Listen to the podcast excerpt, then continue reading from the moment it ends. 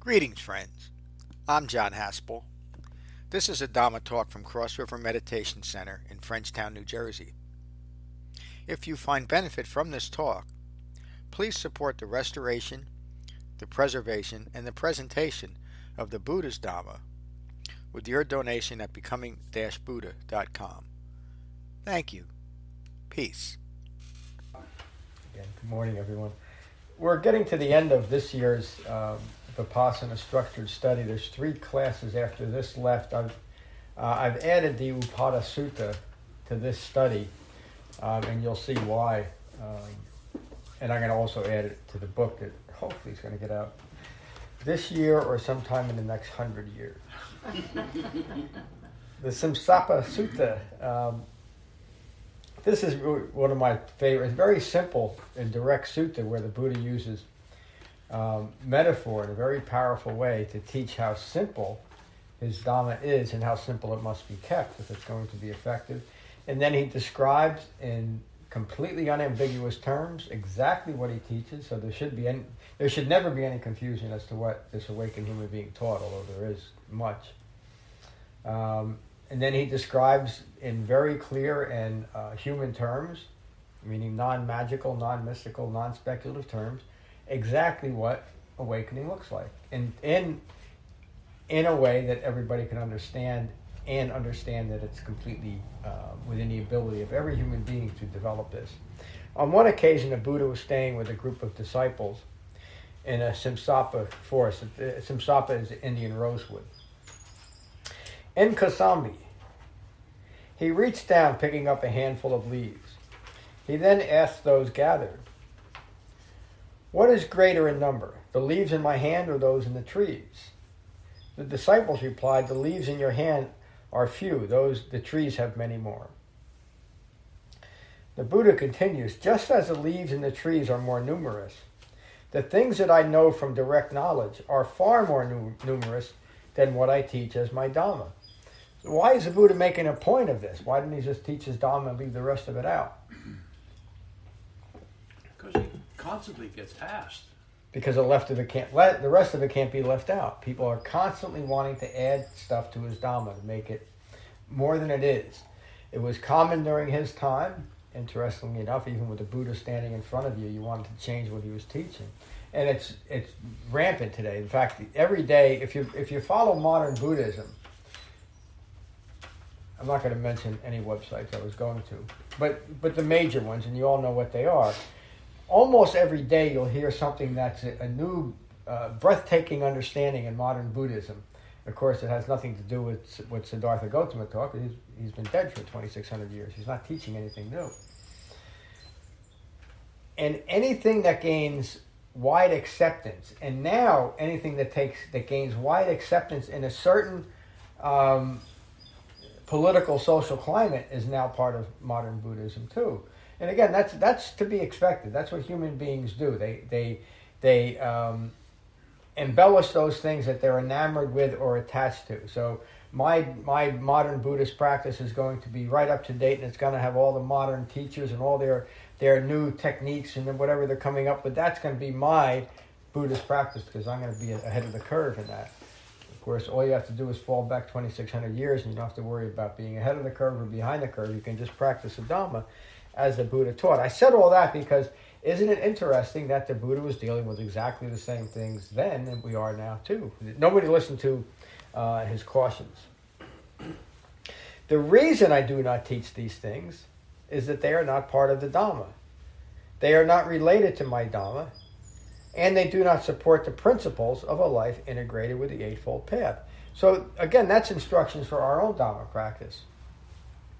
If it's not part of the Dhamma, if it doesn't support the principles that are taught in the Dhamma, if it's not part of a well integrated life framed by the Eightfold Path, we simply don't practice it. And it's not, as Dhamma practitioners who are also practicing right speech, right action, right livelihood, and who understand that we don't have a choice as Dhamma practitioners. Of course, everybody does. And probably the greater percentage of students that actually come to me hear what the Buddha taught and then take it and apply it to their other Buddhist practice and usually leave our Sangha. And again, that's completely understandable. I don't take it as a failure because I know that I teach in a method that is useful for some human beings. You, you've exampled that. Uh, so I don't question that. I used to in the beginning. Am I losing students because of the way I teach? And uh, and I don't think so. I think it's because of the, the their own conditioned thinking. And again, that's fine. That's to be understood. Uh, that that things will become corrupted within a society in, in a, uh, a universal structure that is prone to corruption.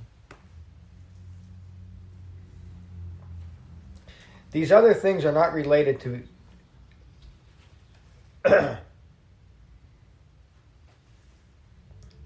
Sorry, these other things are not related to disenchantment, to dispassion, to calm, to direct knowledge, to cessation, or to self awakening. There's so much in that one sentence. The whole Dhamma is there. We strive for dispassion and for calm. we don't want knowledge, speculative knowledge, something that somebody tells me that sounds wonderful and flowery and beautiful, but has nothing to do with a human experience. That's not Dhamma practice. We want something that leads directly to knowledge and to cessation of ignorance. Cessation of what? Cessation of ignorance. We know what we're talking about. And that last line is so important. Or to self awakening. It's entirely up to ourselves, which leads to all kinds of implications uh, related to modern Buddhism and what the Buddha actually taught and this idea of nothingness and emptiness. The Buddha never taught that the self is empty of a self.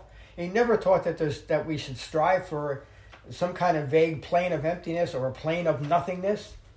That's annihilation, isn't it? That's true annihilation. That's true denial of self. That's true self-loathing. That would that would direct someone to create a scenario in their minds where they no longer exist and then aspire to that existence. It doesn't even make sense, but that's what a lot of modern Buddhism is at. And a lot of spiritual practice during the Buddhist time was just like that. Excuse me. Alara Kalama and Uddaka Ramaputta, both teachers mentioned by the Buddha, both taught a Dhamma that reconciled in magical, mystical, non human realms that could easily be described as the realm of emptiness or the realm of nothingness. The Buddha studied that, understood it, and immediately rejected that type of thinking as not leading to his goal of understanding and self awakening. We do it ourselves. Nobody else does it, nobody else can do it.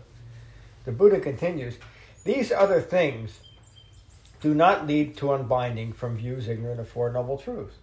So, again, a long, long time ago, when I first started teaching meditation, and that was just, um, I never set out to be a meditation teacher. I started teaching meditation um, to raise money for a charity of the acupuncturist that was in the next the building over, uh, right next door that Matt ended up buying.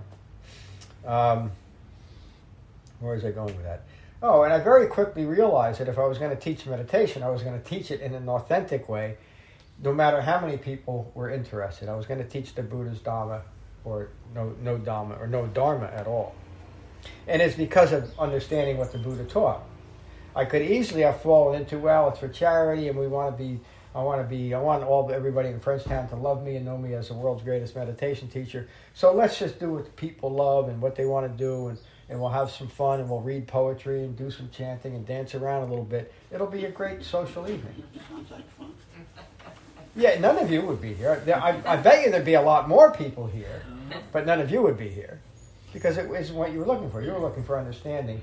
And those that, that tend towards that are looking for a Dharma practice that provides the same distraction that ordinary life does. In other words, they're looking for, for distraction in a practice that should be leading them away from distraction, but conditioned thinking. The Buddha continues I teach four noble truths, and then he describes exactly what they are. He, treats, he, he teaches what stress is. This is stress. He teaches the origination of stress. He teaches the cessation of stress, the third noble truth. And he teaches that the Eightfold Path is the path developing the cessation of stress or dukkha. So, excuse me. Again, it's hard to understand how Buddhism became so corrupted with these simple and direct teachings um, that the Buddha presented over and over again during his 45 year dispensation.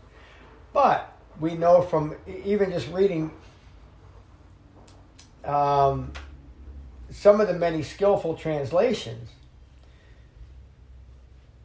read read read a Simsapa Sutta from, anyone else, and you'll see even something as simple as this: the need to install magical and mystical teachings even into a sutta like this. And again, that, of course, the Buddha didn't teach anything like that, and it's it's uh, it's even more glaring in a sutta like this that tries to be simple and tries to keep it pure.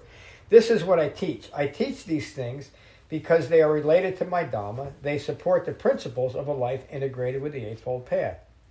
These things that I teach lead directly to disenchantment, to dispassion, to calm, to direct knowledge, to cessation, and to self awakening. So, again, if you want to check your Dhamma practices, and if you're not sure that your Dhamma practice is pure, you can ask yourself does it lead directly to disenchantment? Well, I would say that if you think the part of your practice is chanting, that's not likely to lead to disenchantment unless you're like me and it leads to disenchantment of being enchanted about chanting. Or something else. These things that I teach lead directly to, to disenchantment, to dispassion, to calm, to direct knowledge, to cessation, and to self awakening. So, is your practice speculative? Are you planning on or counting on some outside agency to deliver your awakening? Are you praying or counting on Avalokiteshvara? That's the, the being with the with the eight limbs, you know, that can handle everything with all those arms. Are you counting on Avalokiteshvara to awaken you? Well, maybe, but you're not practicing the Buddha's Dhamma if you are. These things that I teach lead directly to unbinding from views ignorant of Four Noble Truths. So things that don't lead directly to that are, are those thoughts and beliefs and structures that are in place to continue ignorance of Four Noble Truths, and they work very well. This is why I teach these things. So, this is your practice. This is Dhamma practice. Understanding stress. Does anybody think that we can't understand stress? Does anybody think that we can't understand, understand stress at its most profound level? Even at its most profound level, it's right in front of us all the time. It's not hidden, it's not masked, it doesn't take any particular um, high level of intelligence, it doesn't take any particular lineage, it doesn't take any particularly brilliant teacher, you're lucky. it just it just takes authentic Dharma practice. And I'm here to tell you, it just takes authentic Dharma practice. You're all here to tell the world. It just takes authentic Dharma practice. Because that's all you've ever done. Because it's all that we've ever taught. It's all that we've ever practiced here. You know that if you're practicing what you learned at Cross River Meditation Center is pure Dharma because that's all that's ever taught here. Isn't that nice to have that thought? That in the, I guess it's 10 or 11 years, that we've never had one class here that was based on anything other than the Buddha's Dharma. I think that's important. And I think that's why we're so successful as a, as a Sangha, because we keep it focused. The, so this is your practice, understanding stress, understanding the origination of stress, experiencing the cessation of stress. That's Dhamma practice. And developing the Eightfold Path leading to the cessation of stress. That's the end of the sutta. There's no ambiguity here at all, is there? So, when we become confused about our Dhamma practice, and every one of us will, especially if you are practicing something, another form, excuse me, of modern Buddhism, excuse me, confusion is going to be a big part of your early Dhamma practice. But the more you recognize, the more you follow this simple sutta, the quicker you're going to let go of all the things that are standing in the way of developing the Dhamma and focus just on what the Dhamma taught. Uh, so let's uh, let's start with uh, trying to think of who came on first. I think it was Brian. Brian, how are you? Good, John. Thanks. Uh, yeah, I enjoyed last week going last. That was nice. Um, uh, yeah, I, I do appreciate brevity, and, and this one's straight to the point. And, and you know, when I start getting my, my head wrapped around the axle of you know four this and fifteen this and twelve that, it, it just it cuts right back to the the core. Powerful. Yeah. Powerful. So thank you. It really is. Thanks, Brian. Mateo, how are you? I'm fine, thank you, and hi everybody. And what I can say, um, when you make the example slash joke about chanting and is it chanting, um, I think there is a lot of misunderstanding nowadays more than Buddhist now because uh, pro- my idea is like probably back at the time of Gautama, there was some chanting because uh, there was a lot of illiterate people. They can't read and write. It was the only way Yes. to repeat, to repeat, and then it became kind of like a we must chant in Yep. Buddhist. It's Yeah. totally that. Yeah. That's it. That's my observation. Yeah. Yeah, you're absolutely right, Matteo. That it, so that that- and they used chanting because they didn't use writing to preserve the Dhamma. So chanting, re, doing something in a repetitive way, was a brilliant method of memorizing the Dhamma, and that's why they used it. And again, that became something. Everything was that was tinged by some mystical belief would also apply to something like that. That there was a, a mystical explanation for that, for chanting, and that there's vibrations that that that chanting has that changes things in your in the physiology and again maybe it's true but the buddha never felt the need to to teach that distraction so he didn't So, thanks mateo good morning mary Uh, good morning, John. Good morning, everyone.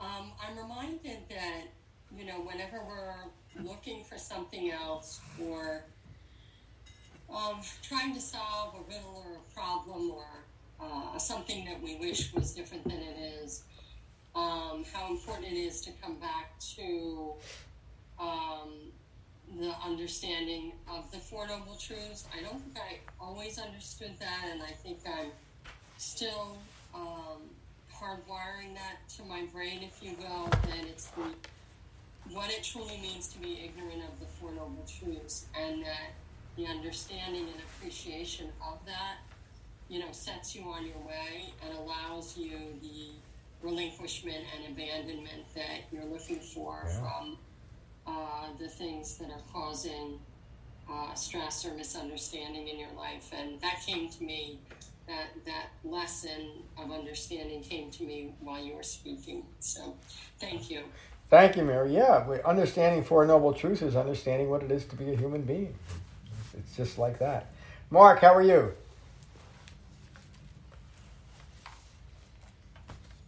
Hey John, hey everyone. Yeah, good, thank you.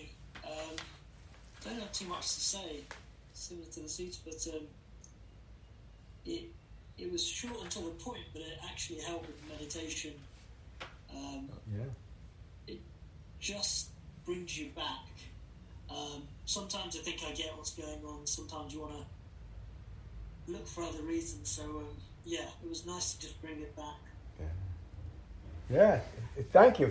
The, uh, the this this you you mentioned something about it helps your meditation. A pure Dhamma practice does support a pure jhana practice, and a jhana practice supports a pure meditation practice. Both of those things. I don't think that somebody asked me, a new student said that their practice. I can't remember what they. Yeah, no short term memory anymore. Uh, that they, they practice a particular form of meditation. They, they like the Eightfold Path, but they don't want to give up their meditation practice. And I said, well, I said, then you have a sevenfold practice, but that's fine. It's your choice. And I said it that way, not to be snarky, to make to, to point out to them that it has to be their decision, and they have to decide on a sevenfold or an eightfold or a twelvefold path. Most modern Buddhists practice an infinite fold path, meaning anything that can be added to their practice, and, and that's encouraged by many of the modern teachers too. They, you know, that all all dharmas are one, and they should all be part of one big uh, dharmic soup, and that's just that's just not the case. At least not what I found. So, thank you, Alex. How are you? Good to see you. Hi, John. Hi, everybody. Uh, yeah, good to see you all. Um, yeah, I don't have much to add. Just I, I didn't do the reading beforehand, unfortunately, so I haven't had a lot of time to, to think about it. So I just wanted to get some clarity on the leaves analogy, just to check I've understood it correctly.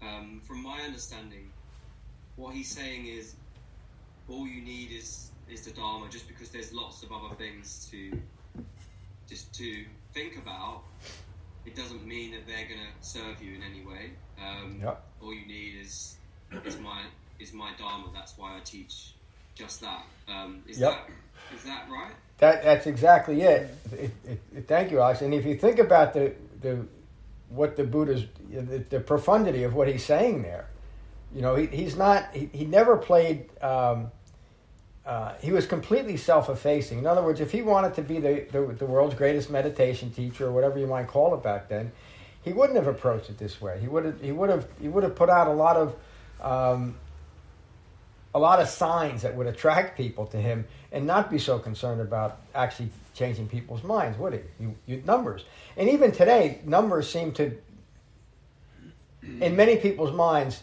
the more people are doing something, the more it's legitimate. Of course, that just means you might have, uh, you know, the, the most people fooled is usually how that works.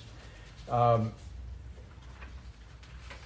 and and they, you know, I, I I hit this a lot. Maybe this is why this is one of my favorite suttas, is because it's so important to focus. If we're going to be Dharma practitioners, to keep it well focused, and it's just like this.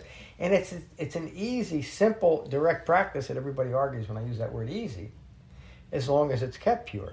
Dharma, the Dharma becomes difficult when we, we allow our conditioned thinking to impact our Dharma practice and start questioning it and doubting it. The hindrances arise then. But if we just took the Buddha's words and practice it that way, if, if, if, in a, one, if in a perfect world, no human beings would be conditioned towards thinking uh, rooted in ignorance of Four Noble Truths. But that's not the case. And that's what the Buddha realized, and that's why he came up with an Eightfold Path. If he was just a another savior, he would have said, I figured it out, people. All you need is to meditate a little bit and calm down, and you'll be good to go, and give me five bucks. That would have been a, a typical teacher back then. But he wasn't like that.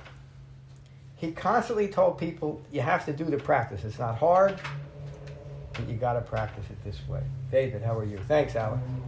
Thanks. unbinding from wrong view.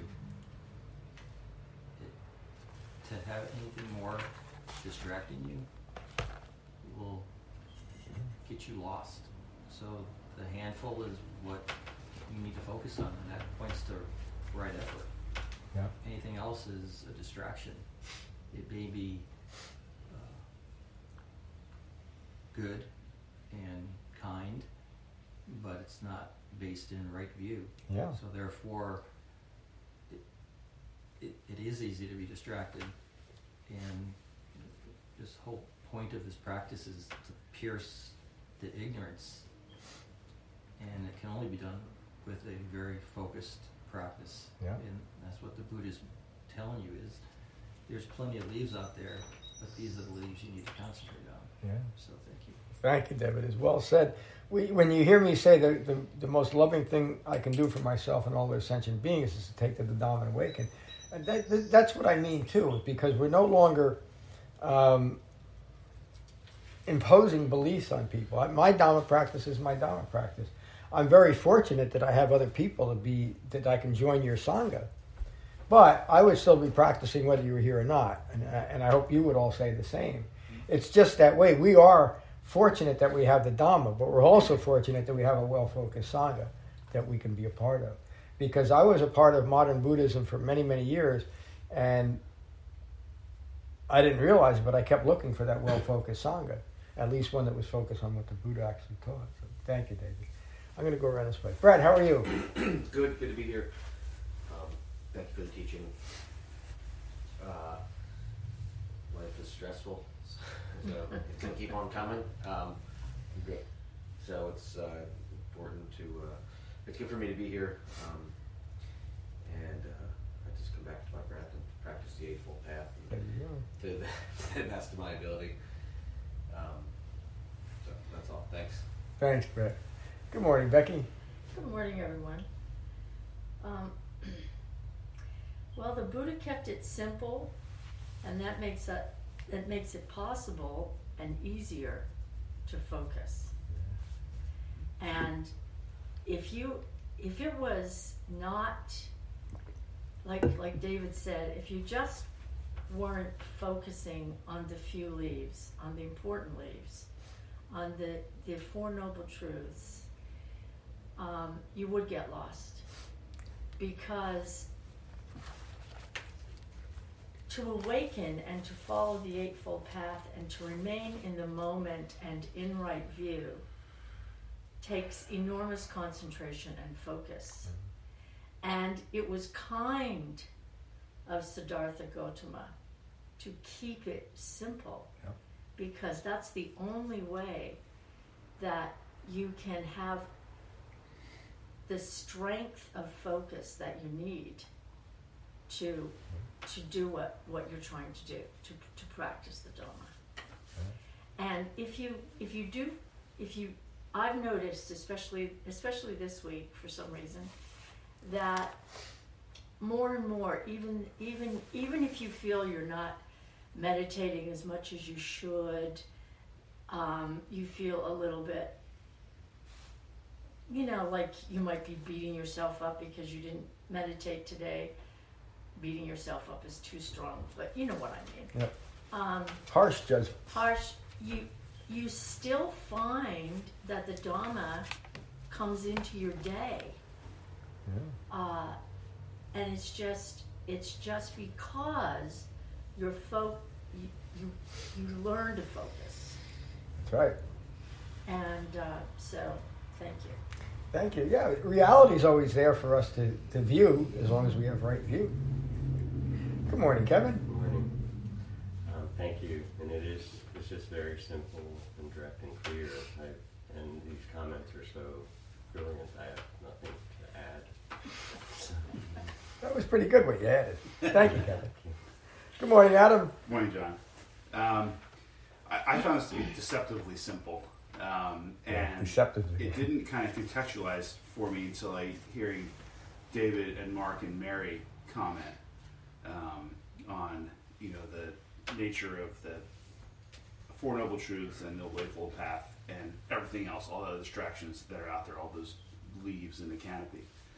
Um, I'm wondering, is there a uh, an, could you, could you draw an analogy between um, you know the the Four Noble Truths, the leaves in the hand, and all the other dharmas out there, and in Jhana meditation, where you're returning to the breath, the simplicity of the breath. Those are the things you're holding in your, those leaves you're holding in your hand, Yep. and then all the other thoughts and ideas passing through your head. That's all the other dharmas. Mm-hmm. That's right. That, that's a that's a great analogy. And so that all the other dharmas are the all the rest of the forest, and the dhamma is that. Just like the Buddha said, it's a and it's a beautiful metaphor, isn't it? That way, uh, and it keeps us. They, and it's a visual that we we can carry the dhamma around with us. All it's very easy. We in the word integration is like that. I'm not going. You're not going to the temple on 207 Harrison Street for your Dharma, are you? This is one place where you practice it, but you practice it 24 7 out there.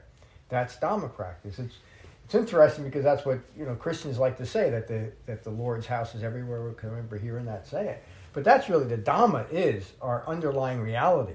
It's not in any specific place. It's not in any specific person. It's present in the world whether we want to recognize it or not. The up until the moment that we blow ourselves off this planet, four noble truths prevail, whether we recognize it or not. And I'm not saying we are going to blow it. Maybe we won't. You know, maybe we'll continue down this wonderfully peaceful path that we're all trudging. but the, the point is, no matter how violent or how peaceful we are, that, that doesn't mean that the Dhamma is here or it's not again, the Dhamma is not a salvific thing. The fact that, that we live in such a violent world is not a condemnation of the Dhamma or that it's not working. It has nothing to do with it. It has nothing to do with numbers. It has to do with our own direct experience. Ehipassiko, come and see for yourself. Tim, how are you? Good, John. Good morning, everybody. Yeah, I I think uh, this, a couple things, if I could. Um, this sutta is like a, a good one to, if anybody ever asks, what do you do when you, when you go to those classes? You go, well, this is the, pr- and there's a big book, you know. this is the preface, right? I mean, this is basically The elevator speech. the deceptively simple. Yeah. It is deceptively simple, but I, I don't find it simple at all. Um, but that's just my view. Um, but essentially, this is what uh, the Buddha does over and over and over again. Yeah. Those four things, right? Um, but one thing, when I read the sutta and take the sutta for its for what it's saying, the Buddha's not, in my view, not. He's just saying there's a lot of knowledge. There's a lot of stuff out there that has nothing to do with the Dhamma, but it doesn't mean it's not good to know. Doesn't mean we, we don't we, we don't have to go out there and and and learn those things. I don't I don't necessarily think that the Buddha is necessarily talking about. Well, he may have been false dharm- dharmas or religions or salvific things. He's just saying, yeah, you know, gravity, cool. Let's talk about it. Well, yeah, we could, but it doesn't have anything to do with the Dhamma. Yeah. This has nothing. It has nothing to do with with being non-reactive to the impermanent phenomena in the world. You know, but I think that it's interesting that we all tend to want to pigeonhole what's being said to our own to our own conditioned thinking of what our experiences were in the past. You, for instance, with a lot of the dharmas that you've experienced, you get that out of this, and somebody might get something else out of it. Someone like me does not get any that out of it because I've never experienced those other false dharmas. You see, so I look at it more as well, you know. But at any rate, I think it's okay, right? I mean, it's okay if we take it either way. But Oh, I think, yeah. I think it's important to know that the Buddha's not being judgmental at all with with information. He's just saying this is this is what I'm teaching, and if you want to practice the Dhamma, we need to focus on these things. Anything else is just bland information that's going to distract us from our Dhamma practice. Yeah, yeah, it, it, you said it very well, Tim. And it, it, he, he's he, he's really saying he's equating fabricated dharmas with other ordinary distractions, and I think that's what you know. It's exactly that mm-hmm. that you can that people are going to think, they're going to learn, they're going to have interests about all kinds of different things. That's part of human life, and understand that there's something else separate from that called Dhamma. And that's all he's ever said. And the and that there's endless numbers of other things called religions or spiritual philosophies or even aspects of Buddhism are just that. They're just they're just the same as saying if you go bowling on Thursday nights, you're going to get to heaven. It's, it's, it's, it's the same value to it.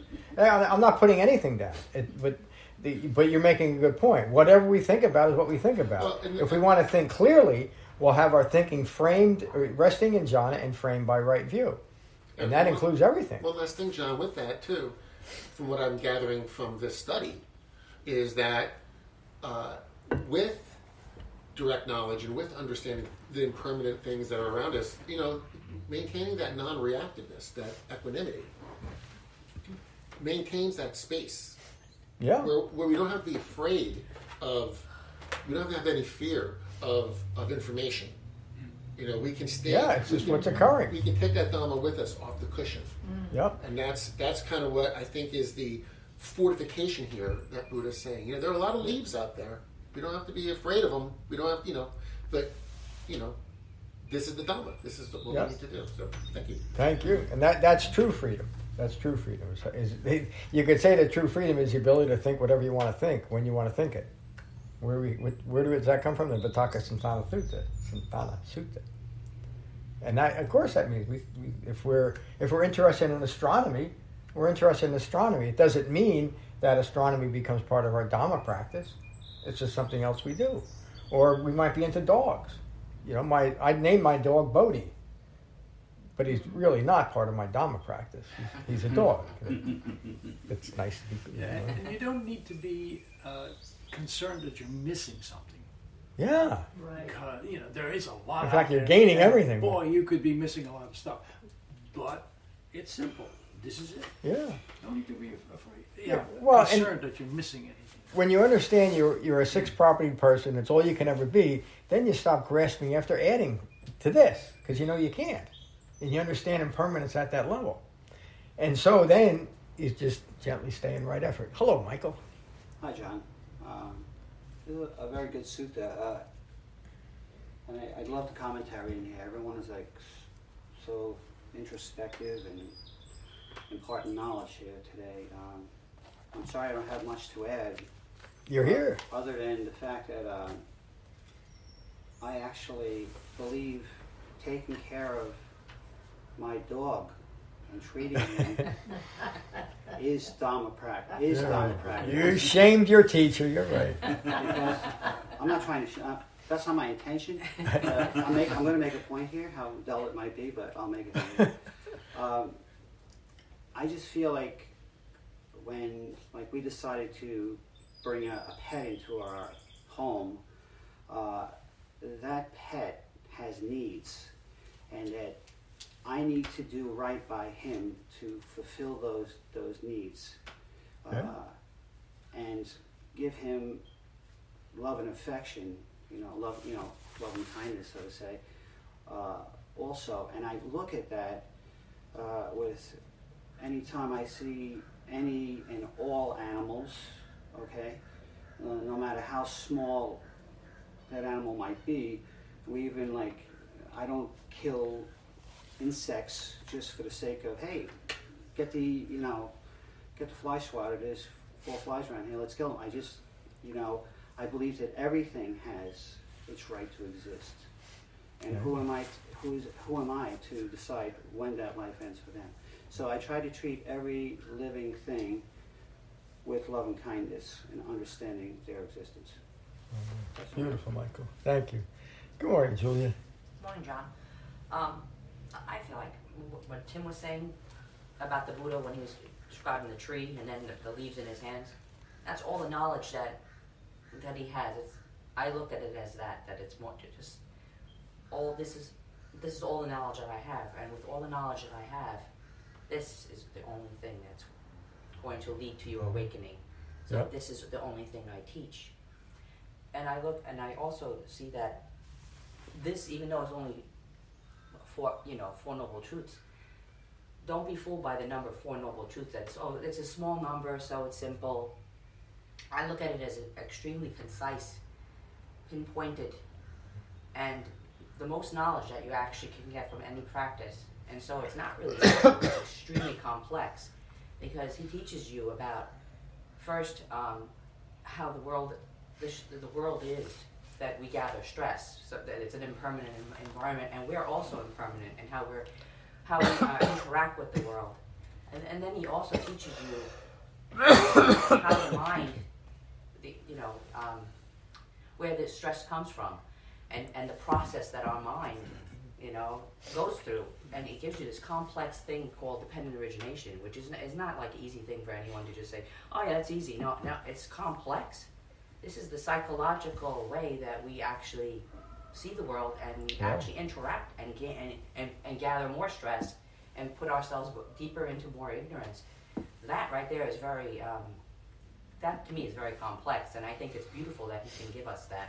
Other other practices don't give you all just that whole how we how we how we think you know and how we can undo it by jhana meditation. So he gives us the jhana meditation. Now that is we could say is simplistic because it's based on the breath but it's difficult to do sometimes. I mean yeah sure you could sit down and say oh yeah see that's easy. It, it's an easy process. It's very natural. We breathe so Yeah. naturally it's it's it's it's easy. It's something that we do all the time. But you know you sit down and, and you start meditating and it, and it takes a while before you can actually sit down and just go into jhana you know calm your Yeah. mi- mi- mind it, that, that takes a lot of practice it takes many years sometimes to actually be able to sit down and, and, and go right into jhana Yeah. it's not an easy process Yeah. and um, of course, lastly, he gives us the Eightfold Path. So I, I think it's a beautiful, but it's a very concise, and it's extreme knowledge that other practices don't give you. Yeah. You know, here, sit down, meditate. Uh, uh, What about all the other things I really should understand so that I can use wise restraint? Uh, You know, other other practices don't teach you all all that. So I don't know. I just feel like it's this is a this is an amazing an amazing sutta because he's he's showing you I have all this knowledge. I'm giving you this. This is all you really need. That's all you need. That's it. And and you you know you can be awakened also. So I know that's a lot. I'm sorry about that. No, I- thank you, thank you, Julia. And again, sorry, it, it, it, you don't no, no need to apologize at all. That the the the, the Buddha's the Buddha's teaching again and again and again how simple it is, beginning with jhana meditation. And you're right for most people. I, I think every student I've ever had, but I mean, there's some people that spontaneously take the jhana and they get it. Um, they have a very difficult time. But isn't it interesting that human beings don't have the ability to concentrate without a technique? I mean, it, it, it, you would think that that would be a natural thing to do to have that to have control over my own mind. Well, it is. It is natural, except that I believe in something that's not true, and that belief, believe in a fabrication, constantly distracts my mind away from reality.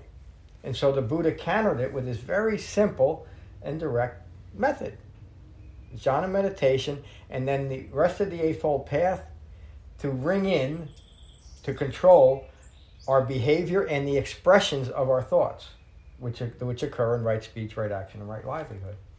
And again, when you think of it this way, and Julia framed it beautifully too, when you think of it this way, it is a simple and direct path. It's focused on one simple thing understanding. And it's an, it's an understanding that any human being can develop an understanding of. Wrong. Yeah. Um, what Julia said on that, there is a, a complexity to the Dharma. This is true. That's what it looks like from the outside when you first encounter it. Yeah. Um, but um, it clarifies itself as you Mm. move into it, as you engage with the Dharma.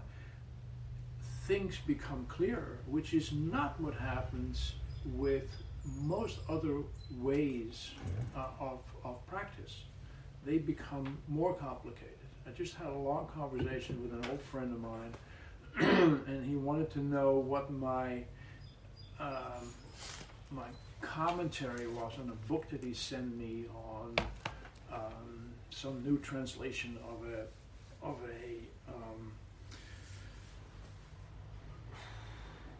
of Buddhist practice, basically, and it's like three layers of commentary and all based on the Abhidhamma. And uh, I said, I you know, I, I went three pages and I realized that it was just going to get me completely confused. You know, if I if I continued in that. It's brutal. I have I, I I've, I've no need to. to. Thank you for sending me the book, but this is not something that's going to make my life any easier. No, well. Uh, and, and I'm, I'm you know I'm in I'm in that I, I used to be in that forest a lot. You know. Almost that you, you would you would you would judge yourself harshly because you didn't get it. Right. And there's Oh, like yeah. there's something there that, Right. that uh, You know, hidden I, knowledge. You know, couldn't pass a uh, Barnes and Nobles without Yeah. really wanted to go in there and find another secret. Yeah. Uh, it's all it's all in the forest, and um, I'm still around people that that live in that forest. You know, it's more practice, and there's more things you can do. There's more knowledge that you can gain. Yeah, well, that's the appeal, isn't it? Yeah, it's it's always very more, always changing. And frankly, um, thank God um, the Dharma is here for me because that attraction is just freaking gone. I, I, I there, there's no attraction for Yeah. for more um, for more knowledge, for more leads.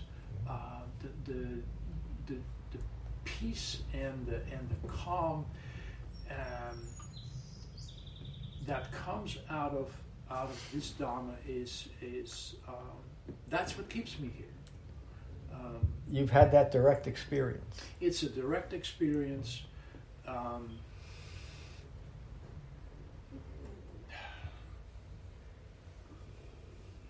yeah, that that is the the the greater pleasure, by the way.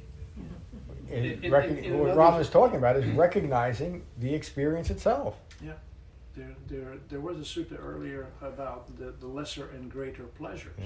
Um, you know, these chasing after these leaves is it's really the, the lesser pleasure.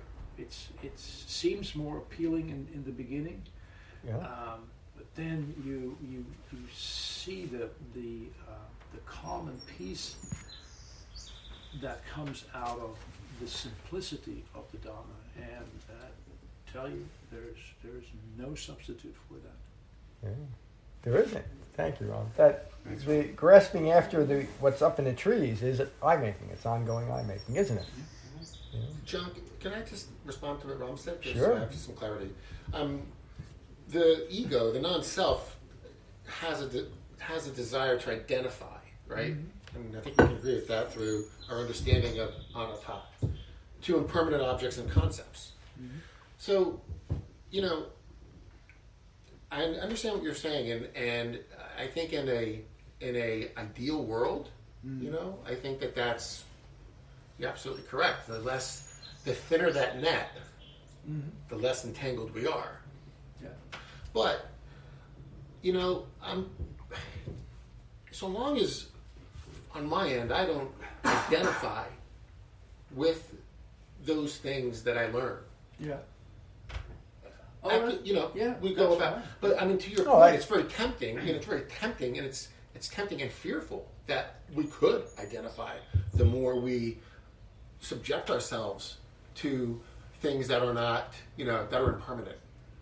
You know, the reality is, But is when, when you when you when you see yourself, you know, uh, gathering knowledge and all that, um, if you realize I'm just gathering knowledge here, Yeah. that's fine. You know, I'm, exactly. I'm, I'm, you know, watching YouTube videos on Japanese marquetry. Um, wonderful stuff, you know, just I gotta check that out. You're, you're bringing up something very But- important. That, But it is just plain distraction. It is.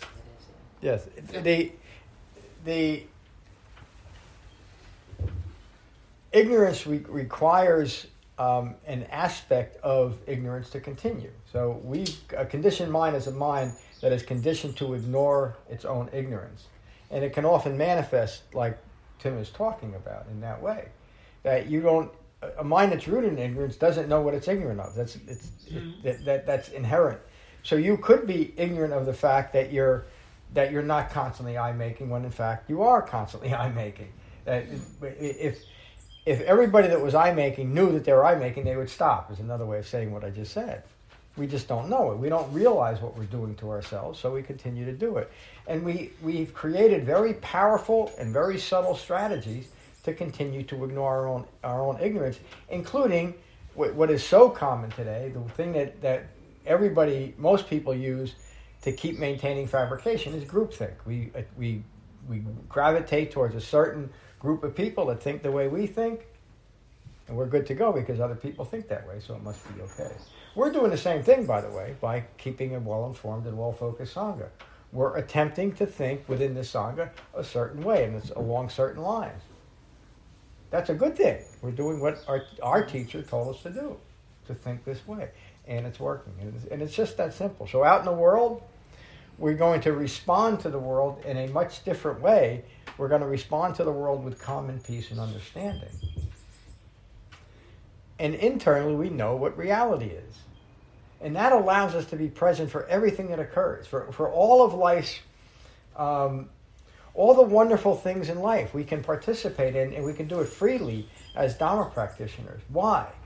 Because we also participate in the less fun things in life because we don't resist it. We don't have aversion to it. We understand all of life is simply what's occurring, and so we allow ourselves to live all of life. And you cannot have a human life unless you're willing to live all of it, not just part of it. Because as soon as you start excluding parts of your life, you're stuck in I-making and you're excluding your whole life from yourself.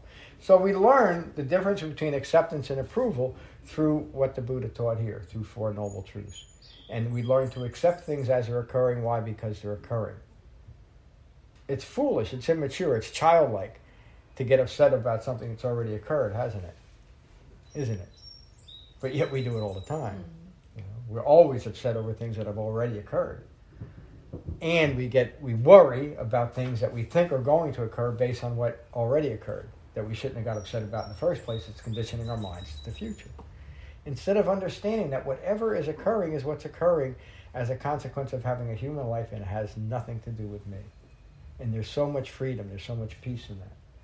Think about living the rest of today without you in it, without the, the you that would get upset, without the you that would get entangled. Think about that. Because we all have the ability now. We all have the concentration now. We've developed it far enough to keep ourselves disentangled from the world today. Let's do it. That's today's class. We'll finish with metta as we always do. And does anybody else have anything else to add? Okay. Um, and like I said, there's three more classes in this, and then we're gonna we're gonna do something else. We're gonna do. I think we'll get into Tibetan Buddhism soon. I just I love the hats. I love the hats, and the and the, the monasteries are the best. We'll finish with, and that's true. I really do. I my uh, I still think of my. I call him my root guru, the man I took my vows with. He's just a wonderful man. I just couldn't follow his religion anymore. I wish I could. The Buddha's words on metta from the Karaniya Metta Sutta. This is what should be done by one who is skilled in goodness and who knows the path of peace. Let them be able and upright, straightforward and gentle in speech, humble and not conceited, contented and easily satisfied, unburdened with duties, and frugal in their ways, peaceful and calm and wise and skilful, not proud or demanding in nature. Let them not do the slightest thing that the wise would later reprove. Wishing, in gladness and in safety, may all beings be at ease. Whatever living beings there may be, whether they are weak or strong, omitting none, the great or the mighty, medium, short, or small, the seen and the unseen, those living near and far away, those born and to be born, may all beings be at ease. Let none deceive another or despise any being in any state. Let none through anger or ill will wish harm upon another even as a mother protects with her life her child, her only child, so with a boundless heart should one cherish all living beings. Radiating kindness over the entire world, spreading upwards to the skies and downwards to the depths, outwards and unbounded, freed from hatred and ill will. Whether standing or walking, seated or lying down, free from drowsiness, one should sustain this recollection. This is said to be the sublime abiding. By not holding to fixed views, the pure hearted one, having clarity of vision, being freed from all sense desires, is not born again into this world. Thank you all for a wonderful class. Thank you for listening. I rely on donations to support the continued restoration, preservation, and presentation of the Buddha's Dhamma. If you find benefit here, please consider a donation at becoming-buddha.com. Thank you. Peace.